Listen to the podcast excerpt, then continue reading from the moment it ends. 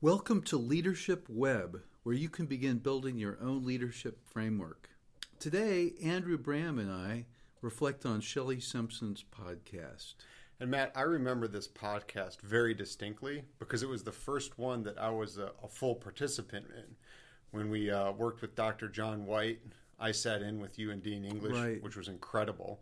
And then the same with Chris McCoy, I was able to sit in and hear his his perspectives on leadership. But this is the first one where I actually kind of had a little more active role. So it's it's a special podcast for me. And the the largest thing that stood out, stood out to me was how Shelley talked about her work ethic and hustle. And first of all, I love the word hustle because that's not commonly a word you find in corporate America. And to put that out there means that she does have that, that little extra push and that down to earth portion to her. And she loves and believes in a strong work ethic, but she also realizes that work is not the number one thing in life. But when she's at work, she puts 100% forward and focuses completely on that and works very hard. And then she went on to explain that good partners attract good partners, and that goes for both clients and employees. And what I got out from that is that no one individual can pull all the weight, and that we really work better as a team long term. Yeah, I like that one a lot too. Um, I also liked how she talked about leading by example, and several things came to mind here. Um, you know, early in her career at JB Hunt, she looked at her her first day at JB Hunt in an hourly role as her the last job she'd ever have. Mhm, yeah. So she she worked at it with all of her might to do really well.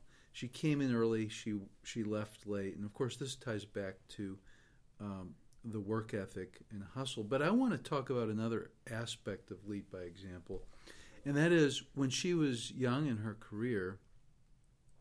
She spent a lot of time with Kirk and Kirk Thompson Mhm. and Terry Matthews working on pricing. So they went through all of the different um, all of the different things they were trying to find prices for rates. And I really found that to be a great example of mentoring where she was learning about it. Actually, they were learning together about it Absolutely. and um, but you know pricing is so important because to price well you have to think about your customers you have to think about your costs and you have to think about your competitors and so that early thought process probably really helped her in being prepared to be in the position she's now in A very strong foundation. And of course, uh, the core values, we talked a little bit about the core values of the Integrated Capacity Solutions Group.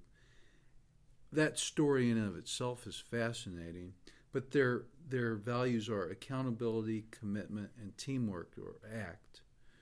And I really like how they tied it to their monthly recognition uh, programs. And once a month, an ACT award uh, was given uh, based on a selection made by peers within ICS. And it really showed uh, that the person was applying the values to, uh, to their work. And I agree. We we've been talking about values now, you and I, for the past five years probably, and that was really one of the key instigators of this podcast series.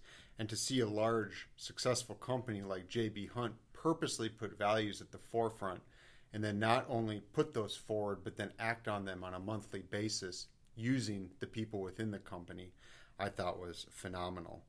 And I also wanted to touch on one last thing her lead by example value she mentioned that she tries to think of everyone she's working with as a potential future customer.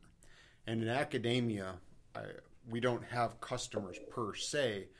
I see that as an analogy of everyone that we're working with could be a, prof- a potential future coworker or colleague, someone that you'll need to work with.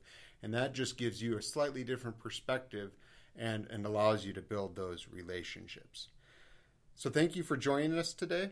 Please search Leadership Web on Instagram, LinkedIn, SoundCloud, Apple Podcasts, or wherever you listen to your podcast. Thank you, Matt.